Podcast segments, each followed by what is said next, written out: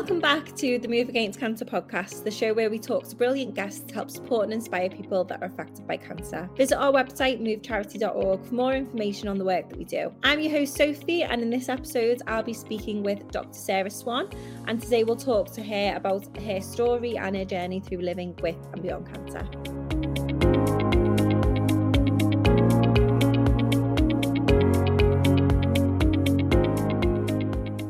Hi, Sarah. How are you? Yeah, good. Thank you. Nice good. to see you.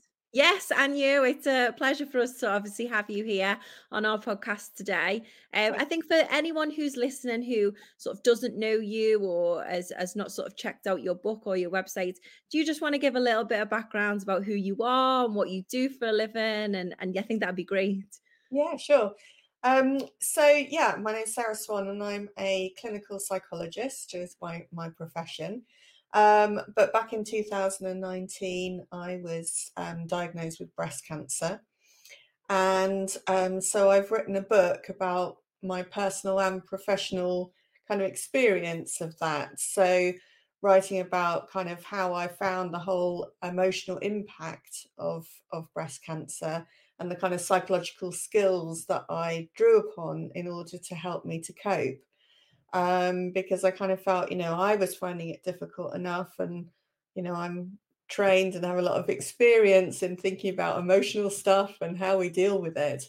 So I was kind of thinking, gosh, if I'm really struggling with this, um, how might it be for other people? And maybe I've got something to to write about that that could help help others.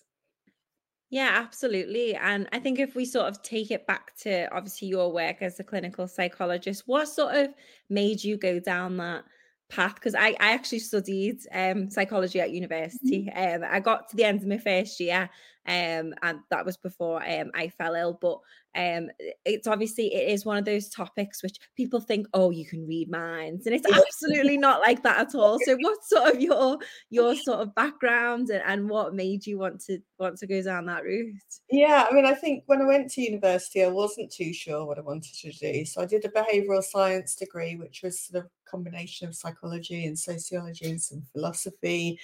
But I soon began to find the psychology side of things more interesting.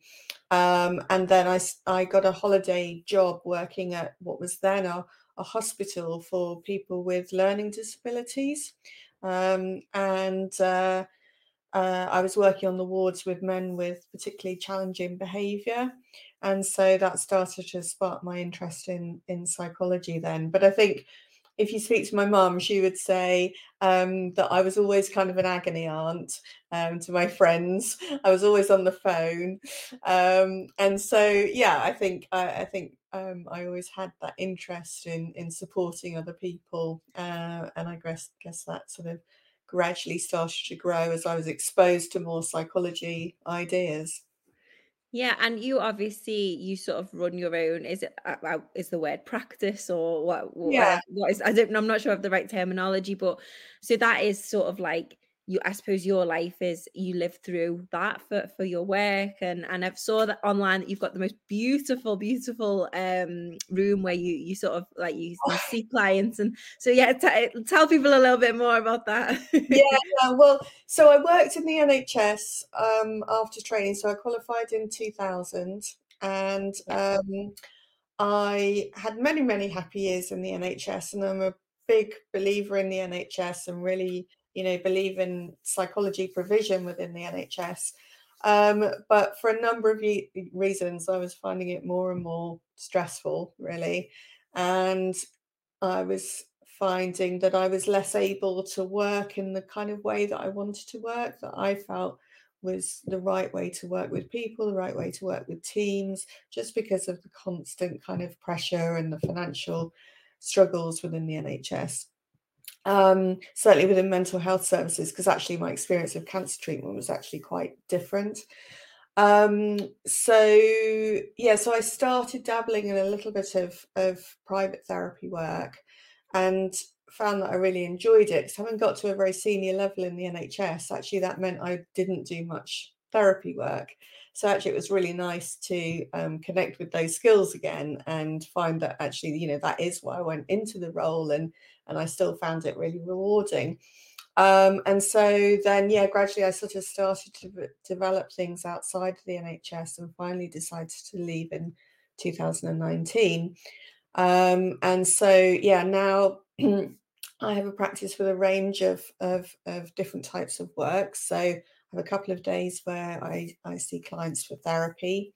I also have some associates who work alongside me who can take other referrals because I've always got far too many referrals than I can actually see. Um, and then I also do some work as an expert witness. Um, I also do coaching and supervision of other psychologists. Um, and I do some work with businesses and organizations around employee well-being. So it's a really nice range of work. Um, and yeah, so I'm I'm very very happy. And as you say, yes, I've now got my my garden office, which is a shepherd's hut, um, in which I see clients, which is just a lovely space. Um, it is. I, as soon as I saw it, I was like, "Wow, I've not seen anything like that before." I bet you that just each morning when you get to go out to that, that I bet you that is just it's the most lovely thing. yeah, it's, it separates work from home that little bit. Um, yeah, and that's hard, isn't it, to do nowadays? You know, working yeah. from home, and, and so many people do it now. It is hard to when you finish for the day. It's kind of like, oh well, you're still at home, so yeah. where does the line get drawn? Whereas with you, at least you've got a space that you know. It, it must be a relief for you, not not just your clients, to have that space to move away almost from reality and and and that's the way it obviously where and it works well for you. So yeah. It's interesting that you've sort of when you said about the NHS that you've sort you've sort of seen both sides of the mm. penny, if you like, haven't you? So you've sort of worked at the NHS, you know, as you said, it was great, great, you know, organization to to be a part of and stuff. But then when you were diagnosed with breast cancer, you, you turned from obviously employee to patient within yeah. the NHS. So that obviously was like, you know, it your mindset and everything obviously shifted had to shift to patient as opposed to employee i imagine. Yeah. Yeah absolutely and uh, I, I had had some back issues about 10 years ago that had required surgery so i guess back then that was my other sort of longer period of being a patient if you like but um yeah it was a difficult transition um but um as I say, I've I've found the NHS cancer treatment to be really amazing. I've had wonderful um, staff involved um, through, with my treatment throughout.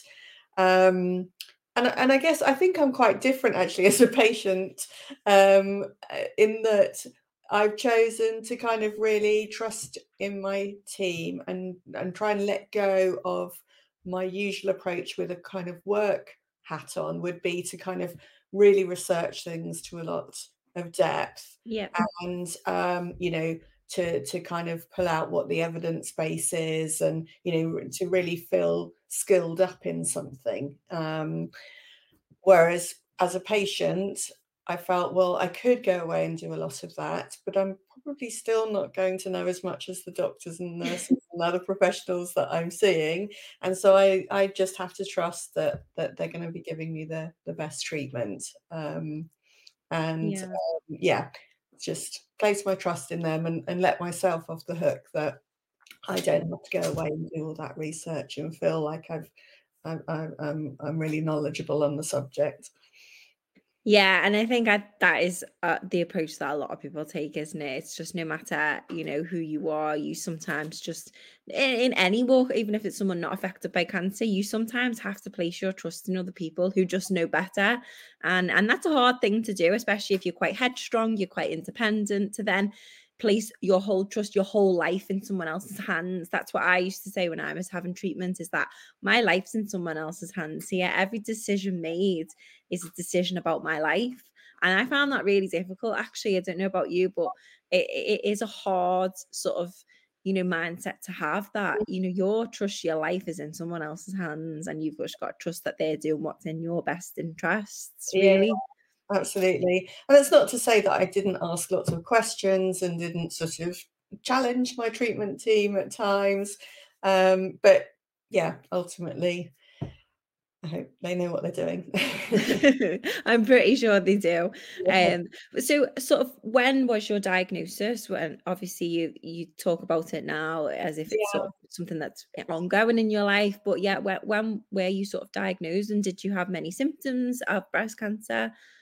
So, I was di- diagnosed in 2019. So it was literally two weeks after I'd resigned from my NHS job, which oh, was wow not great timing. um, so yeah, I the I think it was the previous year I'd had a lump on the other side, and um, when I'd gone to get that checked out, they said it was a cyst and it would you know drain straight away. And I knew that I was more likelihood of getting another cyst because I'd had one already.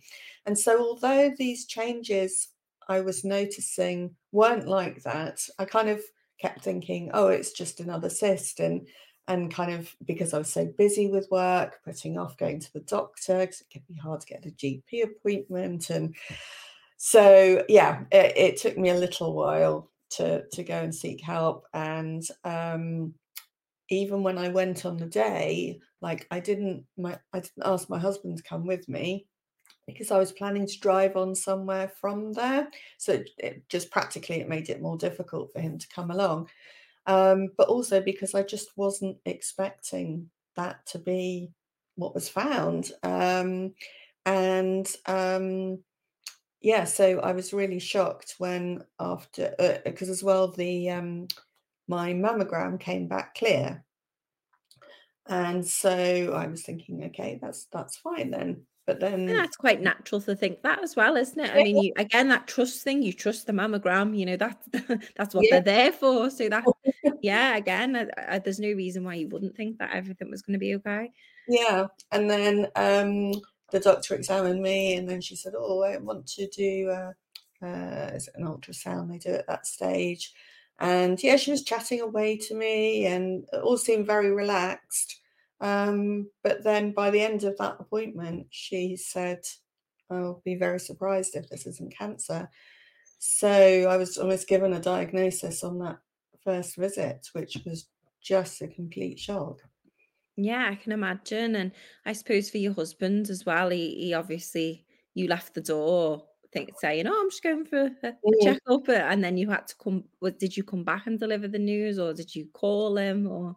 Um, no, I came back um, because I was supposed to be staying away for a few days actually on a on a on a work thing.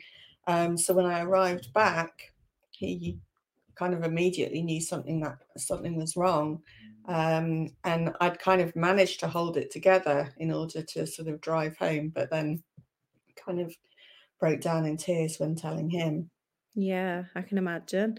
Um, and was treatment sort of was that explained to you sort of what treatment would be like and whether you needed to start straight away or not at that point that sort of came came later after the biopsies etc yeah um but yeah i mean it was you know fairly quick that i was in for surgery was my my first stage um uh, so i needed to have a mastectomy um and then chemotherapy radiotherapy um so yeah, I had some sense of what was to come, which was, you know, I really needed that. I'm I'm someone who likes to be planned and organized. So that couple of weeks when I didn't know what was going on was really difficult. Um, you know, I didn't know was I going to be able to continue working, I really needed to because I just left the NHS and you know, so I didn't have the nice sick pay that you get in the NHS.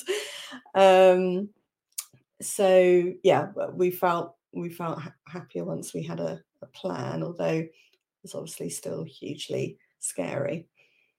Yeah, and that is sometimes the hardest part of cancer treatment is and and just the whole cancer journey on you know as one is that you know the fear of the unknown the fear of you know is the treatment going to work what comes if that doesn't work? What, what happens next? Where am i at? Time scales and sometimes your team, your medical team can't give you those answers. And for someone, as you said, who likes to be organized, likes to know what's going on, that's really hard as well. So it can almost seem sometimes like a bombardment of information, but not the right information. You want something which is planned and maybe on a time scale, whereas it sort of just comes at you thick and fast. Yeah.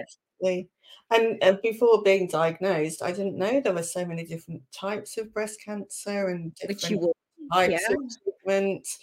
Um, so yeah, that was all a lot of information to take on. And I remember one of the nurses in my appointment once saying, because um, I, I, you know, I was very tearful, and she said, "Oh, I think we've given you enough information today. Um, you know, it's obviously very upsetting." And I said, "No, no, I need the information. It is upsetting, but I need the information, and that will help me actually to feel less anxious and to be able to then plan things moving forward." Um, so yeah, I guess that was a time when I did sort of challenge the decision not to give me any more information at that point because I knew that was what I needed, even though it was upsetting. Course, yeah. Yeah, absolutely. I think that's understandable as well. And as you said, it's challenging, but in a really nice way. It's like, no, I've I'm telling you as a patient, I need the information to, yeah. to me to get my head around it. And sort of at what point did you think, actually, hang on a minute, I can turn my feelings and my emotions into something to help other people. And that that mm, I suppose that first spark for you yeah. to, oh, I'm gonna write a book on, you know, coping with breast cancer. Where, where did that fit in? um, well, it was strange. I was I, I, was awake at night at one of the very early days, probably in the first couple of weeks of being diagnosed, and you know, struggling to sleep. It was all going through my mind. And I just had this urge to write it down. And, you know, that is often what I would, would tell my clients is, yeah, if, if, it's, if you've got stuff going around in your mind, try and write it down and then go back to bed. And, you know, so I got up and I just went to my laptop and I just started writing about my experience to that. And yeah, I found it really helpful, quite cathartic. Um, and yeah, at the end of, I think I wrote, you know, like maybe a couple of couple of pages of text, and then I at the bottom I wrote, I wonder if this could be a book. And so I had the idea at that point because yeah, I found myself writing about my experience, but uh, also it was then that I was starting to think, okay, I'm really going to need my psychology skills here to help me through this. And um, yeah, so the idea of the book was was born. I said to myself, right, I must keep writing then. I didn't. uh, so I had a whole lot more work to do but once I did decide to write the book. But um, actually when I went back to that first paragraph, which I or first couple of pages, which I thought, oh, it would be rubbish. But actually, when I went back to it, I thought, actually, given the state of mind I was in, this is not too bad, and I'd managed to inject some humour into it as well. And uh, yeah, so I was actually quite pleased with that bit of writing that I'd done. Yeah, and what did your did you tell your family that you were doing this, or was this something that you kept quite private and personal to you? Once I came to write it, I did tell them, but I didn't tell anyone about my idea for the book for for quite a while. Um, so how that came about was um, oh yeah, this is another piece of work I forgot to mention in the beginning. So um, I did some work for one of um, the psychology professional organisations, the Association of Clinical Psychologists. So I was on their board of directors, um, and now I do some sort of consulting work for them. Um, but uh, the ACP had partnered with um, Sequoia Books, a publishing um, firm, and they were looking for ideas for for books. And so I had this idea in my head, but I was thinking, no, no one else will think that's a good idea. Um, you know, there's lots of very clever people here in this Zoom meeting. You know, I'm, I'm not going to say my idea because I'm sure they've all got much better ideas than me. Um, and I think we left it that we were going to email in suggestions. And so I sat on it for a while and then I emailed in my suggestion. And the response from both the um, ACP director involved and um, the publisher was this is a great idea.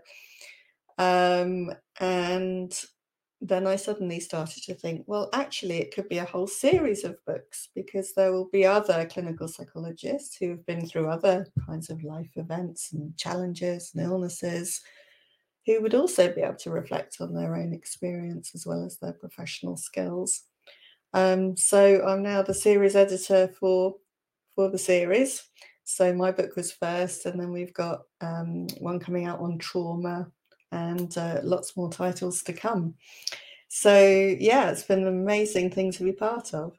You've kickstarted something here, haven't you? And uh, uh, does that give you like a newfound confidence? Because I would be absolutely chuffed with myself if I kickstarted something like this. Because, you know, as you say, there's so many different life events that people go through, and cancer is a huge one. And obviously, that's what we focus on. Move, move against cancer. That's all. But yeah, trauma is another one. Like you know, uh, bereavement of a very close family. I think these are all things that huge, huge life events that that go on. So yeah, do, do you feel like really proud of yourself?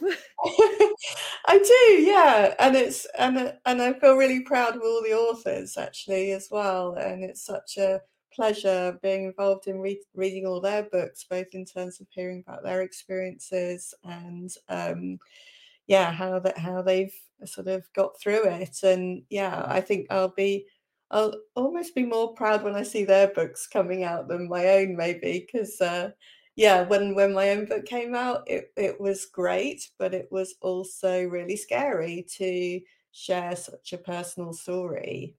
Absolutely. And, you know, obviously in my therapeutic work with clients, we tend not to share very much about ourselves. I mean, I'm not a, a therapist who's a completely closed book at all, but yeah, it was still kind of scary to know that this very personal stuff was going to be out there. Did you share this at all with your medical team who are looking after you? Did you say, "Look, I've used this experience, and and and here's my book," basically? um, yeah, I I mean, I I've sent it sent one a copy to them, but I've not heard back. So I, I sent it to my consultant, and he's based in two places. So I wonder if it may have got lost between the two. But yeah, I might need to physically go in there and give them a copy.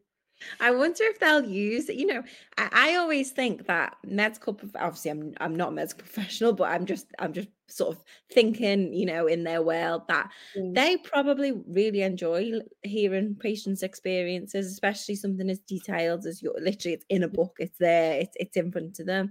And I just wonder if, you know, that ever changes their you know their mindset their approach to things and is that something that obviously may have been in the back of your mind when you were writing that this actually could shape the way that breast cancer is treated in the future? How that patient sort of you know patient consultants or patient nurse patient doctor relationship how that that seemed different was that ever in your mind as well?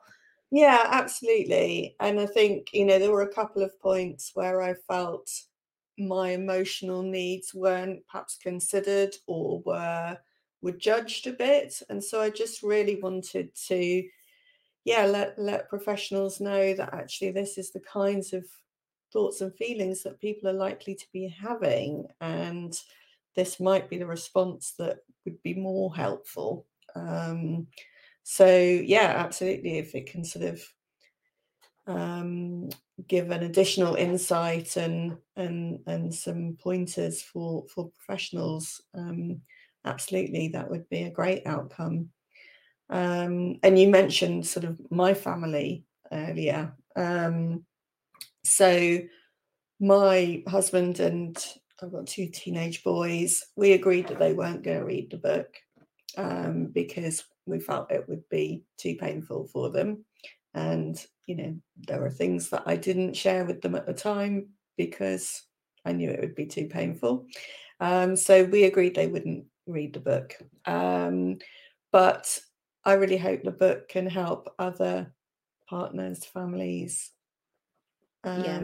of people going through through this journey, so that um, you know, not to say that my experience will be the same as everyone's experience, absolutely not.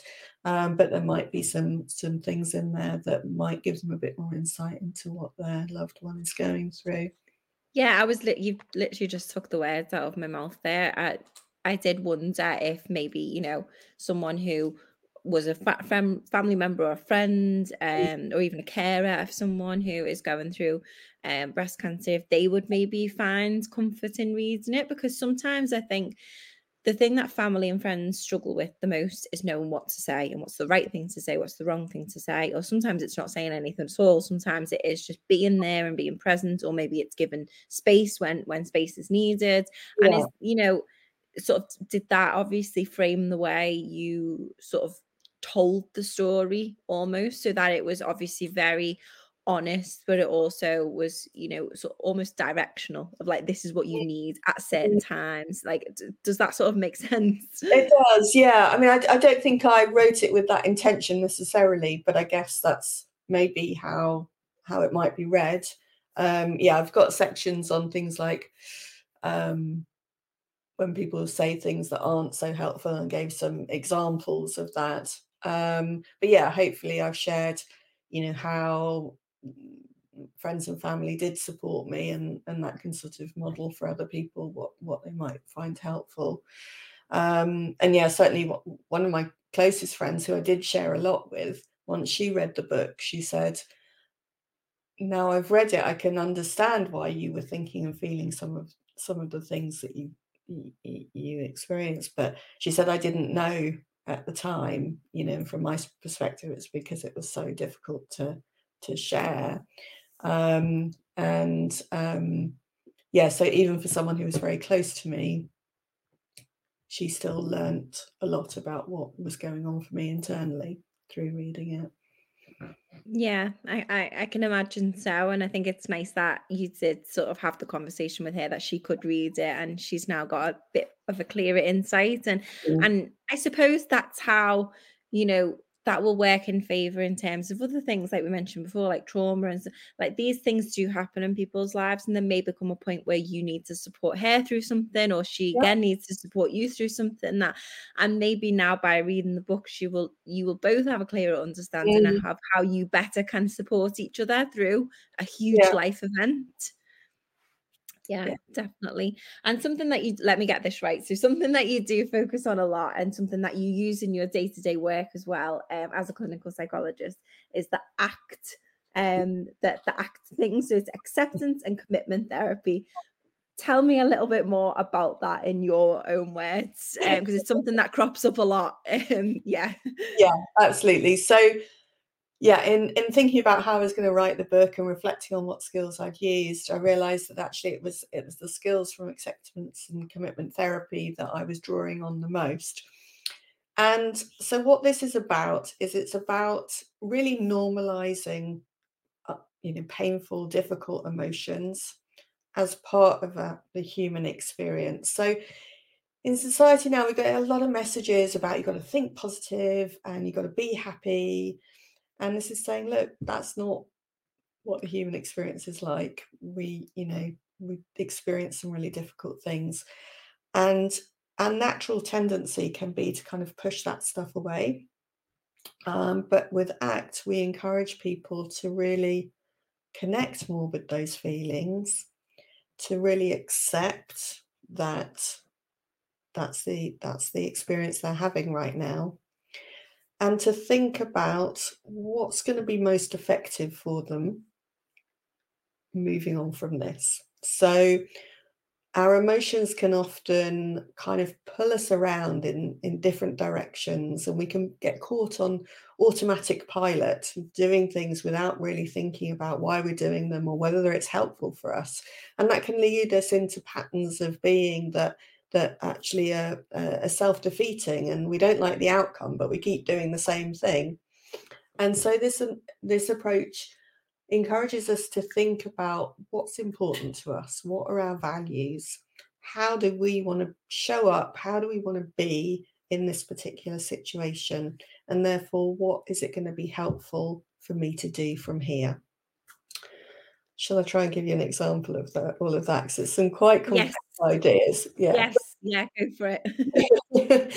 um, so, for example, maybe in the early days of my diagnosis, I could have been crying 24 7. Um, or I could have been completely pushing it away, not thinking about it, carrying on my daily life, not allowing myself to go there at all. Okay. But probably neither of those options are going to be terribly helpful for me. Yeah.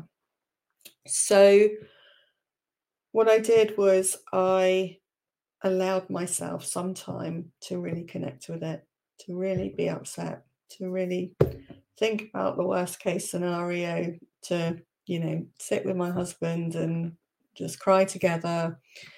Um, but once we'd sort of done that to a good degree, um, I then focused to okay, now I want to kind of get on with my life again. What's simple, you know, for, for this next day or whatever. What's important to me? Well, what's important to me is maybe doing some work and feeling effective at work. What's important to me is connecting with my children and having fun with them. And so maybe that's what I do for the next next hour or two. Maybe I go and do some work emails, feel like I'm keeping on top of stuff. Maybe when the kids get home from school, I, you know, chat about their day, help them with some homework, play a game. And that's not to say that all these unpleasant thoughts and feelings will have disappeared during that time. Absolutely not. You know, I'm still aware that all that stuff is there, but I'm bringing my attention and bringing my energy to what's important to me.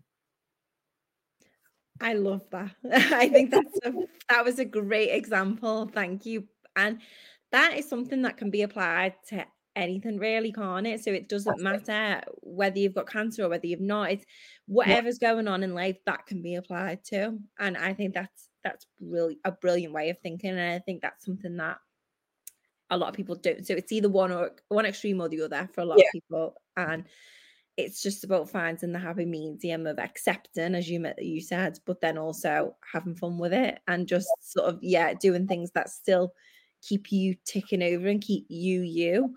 Um, yeah. and and did you sort of obviously you mentioned about like you did work emails and things that was your way of you know um accepting and, and moving on from from what you the, the emotion maybe when the emotions got too much. Did you work throughout your your treatment uh, or yeah? I did. I did pretty much. Um so i was i mean chemo was the kind of most difficult time to to work but i was having uh, chemo sessions every other week and i tend to have a week of feeling pretty rubbish and then a week of feeling okay. So i just worked with my week of feeling okay. Um and yeah i uh, so with my therapy clients i was very open about what was going on because obviously it was going to be there were going to be physical changes that people would be able to see. Um, and I gave them the option of um, I could help them to find somebody else, or they could stay with seeing me, but acknowledging the fact that there might be times when I need to cancel at short notice if I don't feel well, or you know, my concern as well was always can I be present enough to be really with the person in the room, and and um, so I encourage people to tell me if if they were concerned that I wasn't being the kind of therapist that they needed. Um, and yeah, um, all of my clients chose to stuck with me, which I was, I was, yeah, really um, touched by. That's um, lovely, isn't it? Yeah, and we learned to kind of, um, you know, of course, they were concerned about me and wanted to know how how I was, and so I would share some of that with them, but only very briefly, so that we could make sure the session was about them. Um, and um, yeah, and then I, um, with the work that I was doing with the ACP, a lot of that was online, um, you know, remote working, um, and a lot of um, stuff that didn't involve meetings. So that was really nice and really flexible. So I could I could work that around um, when I felt felt well enough to work. So yeah, I mean, you, you know. Um, uh, my work's always been important to me. It, you know, I find it very rewarding, and I guess it's a, you know a big part of my identity. So I didn't want to lose that altogether. And uh, you know, people would often say, "Oh, how on earth are you, are you doing that when you're going through this?" But to be honest, you know, when I was in a room with a client, my head was with them and their stuff and that was a nice distraction from my stuff too. Yeah, I can imagine. Uh, and it's it's keeping the normality, isn't it? So this is something I say. People are probably sick of me saying this, but it's something that I feel really strongly about. Is that cancer is only part of your life. It's not your mm. whole life. You are still you. You you are not Sarah with cancer. You are Sarah, and you know, and that is the same for anyone. And I think that this taboo of when you've got cancer, you just need to shut yourself away and, and accept that you're ill and, and let people wait on you. I think that need that's still something that is there and it needs changing because you know people will listen to this and think, gosh, you know, Sarah, she's worked through all her treatments and thing, and that's amazing.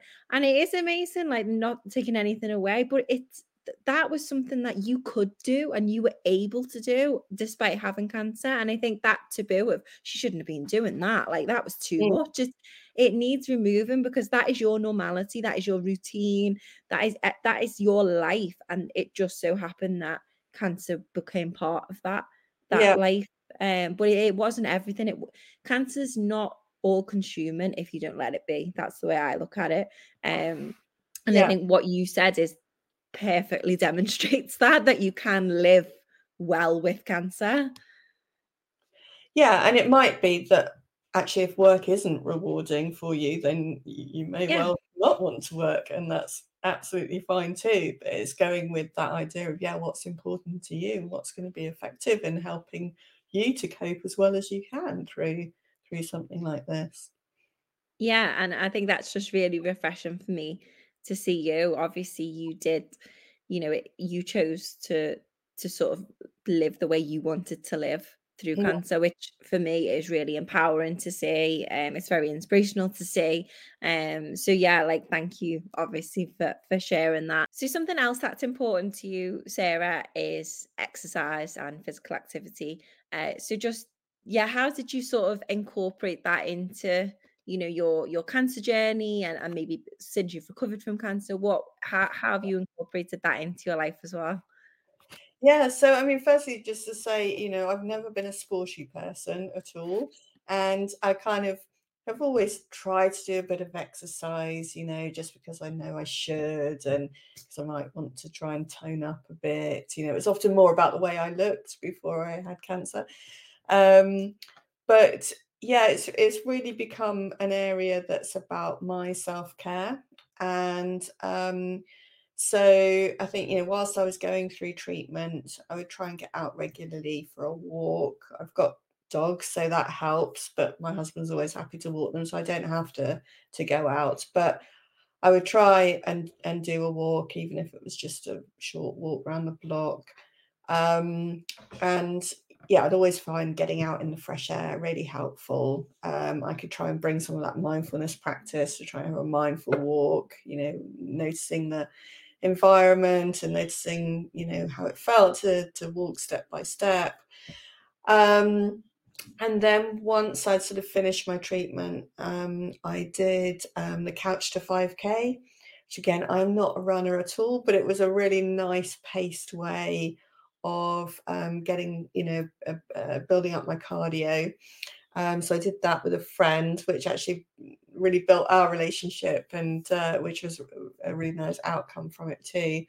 Um, and then I decided, right, I'm going to join a really nice gym now, so that uh, a place that's got a nice pool and a kind of sauna and stuff. So um, this can be kind of my place to chill as well as to exercise.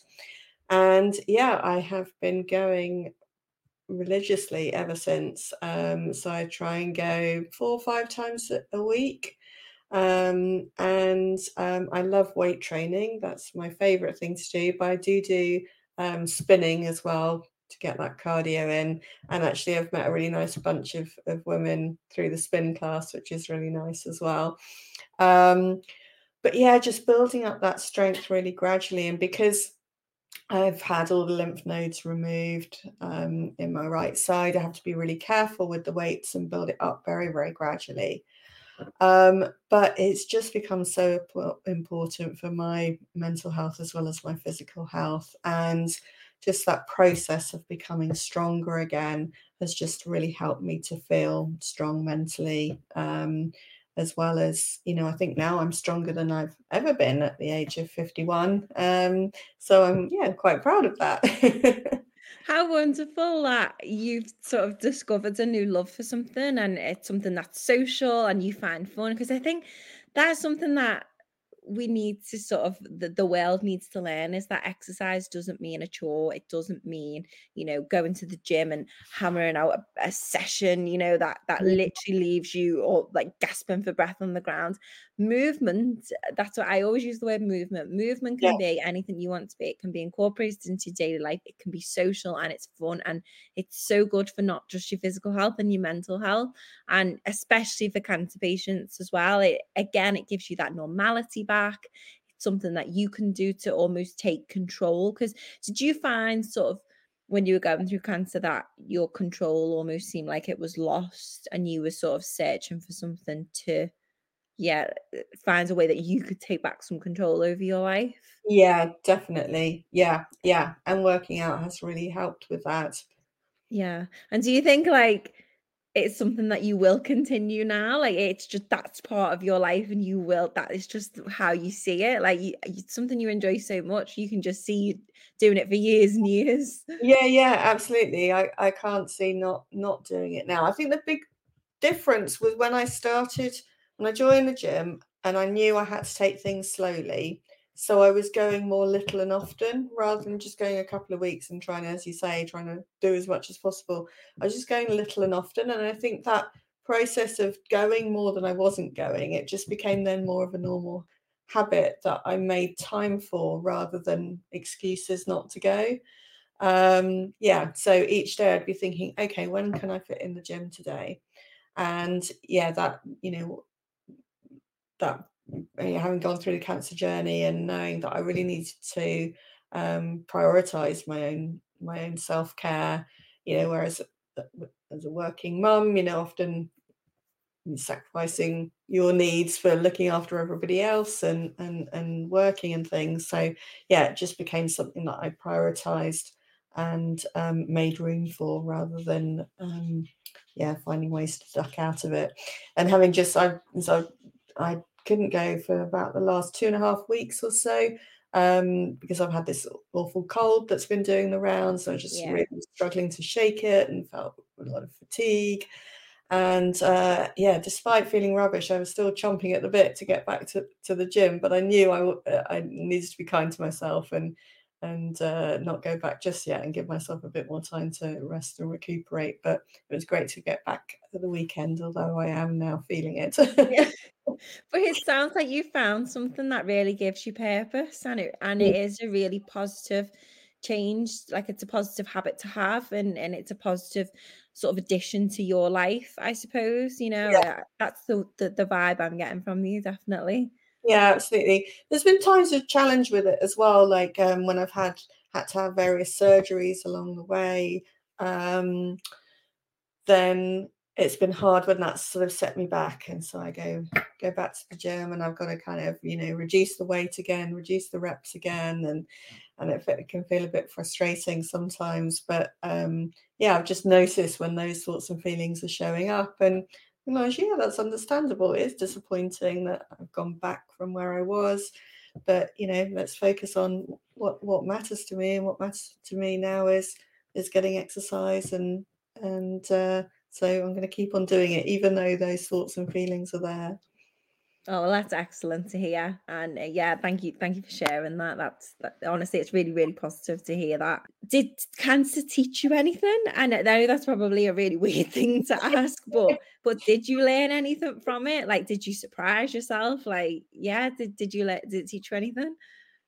I think, yeah, I think I surprised myself in terms of um, you know, how I think I did did cope you know, it was always it was always an illness that I'd really feared. And um, I talk in the book about how I really struggled with the idea of the mastectomy, and I couldn't even look at line drawings of women having had a mastectomy that's in the kind of information booklet. I, I just couldn't.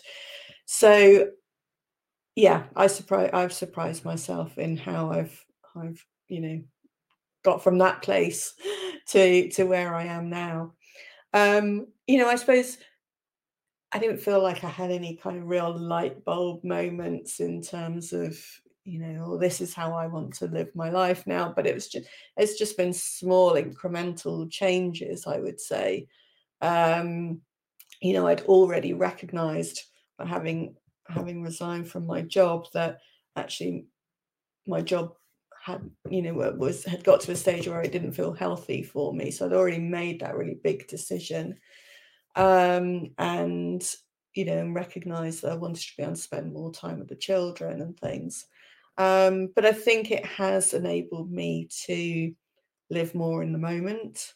Um, again that's a, another uh, key aspect within within ACT is to really you know ground yourself in the present moment um you know i think it's probably helped me to be um more assertive about what i want and don't want um you know and to let go of things if they're not working for me. You know i'm thinking about you know work related stuff but also maybe um, relationships friendships you know um, because of you know the kind of job i do i guess sometimes you can be drawn then into into friendships where you're being the supporter again. Um, and so i've been quite mindful i think of well who was really there for me when i needed them? And you know if there are some some relationships that are more one-sided then i can let them go or i don't need to prioritize them and i can prioritize the relationships that are really um, you know uh, reciprocal and um, you know working for me. I think that's brilliant advice actually. Um, and i suppose sort of building on on what you've just said about finding what's important in, to you, whether it's you know work in a work point of view or, or at home, family life, friends, that kinds of things. Would you ever sort of cons- do you think maybe your career wise you'd ever think about writing another book or or you know i don't i that that might sound silly because obviously you've been there done it and you put it in a book and and, and tell other people but do you think you've got this newfound sense of empowerment of wow i did that and i've written a book and that could be something that you do prioritize and that's yeah. important to you or yeah yeah i mean i actually as hard as it was at times i did really enjoy the writing process yeah. and I, I was fortunate enough, felt like it just flowed out of me really. Um, I expected to hit a lot more kind of obstacles and writer's block and whatever, but I didn't find that. And so I, I, it did leave me with the with the feeling that I wanted to write more, but I don't know what the next thing is. yeah, that's a very good answer. Yeah. And it, hopefully like, you know, it won't be something like a huge like life event yeah, like yeah. that that leads you on that path. But I think like from from reading the book myself, like there's you've obviously got a knack for it and and it is something that's very natural and stuff. So I think yeah, it's it's maybe can support you on the path of being an author and whatever way that may be. Um and so yeah my, my, final sort of point or question i suppose is what would you tell I love asking this what would you tell yourself? So if you could speak to yourself mm-hmm. right now when you were first diagnosed and there was so many emotions so many un- uncertainties it was scary it was what a piece of advice would you give to yourself uh, to sort of reassure yourself mm. almost I think just you know you you will get through this. You've you, know you've got the strength to do this, but also you've got a lot of really good support around you. Um, and because that's what I was blown away by actually was was how many people stepped forward to support me, to support my husband, to support my children in all different kinds of ways. Um, so it's kind of a, you know, you've got this, but you've also got people who've got you. Oh, I love that. And that really sort of hits home for me. Like when I was going through treatment, like everyone just rallies around me and and that you just can't beat it, can you? Um, and yeah, I think that that's a really lovely piece of advice. Um, but yeah, thank you so so much for you know. Obviously, I know that's we, we've delved into some really deep stuff there but yeah thank you so you've taught me so much actually. Um and yeah it's, it's just been really eye-opening to to sort of see a different perspective on things um which has been really refreshing. Um and yeah i hope you've hope you've enjoyed it. Yeah thank you it's been my pleasure. Yeah thank you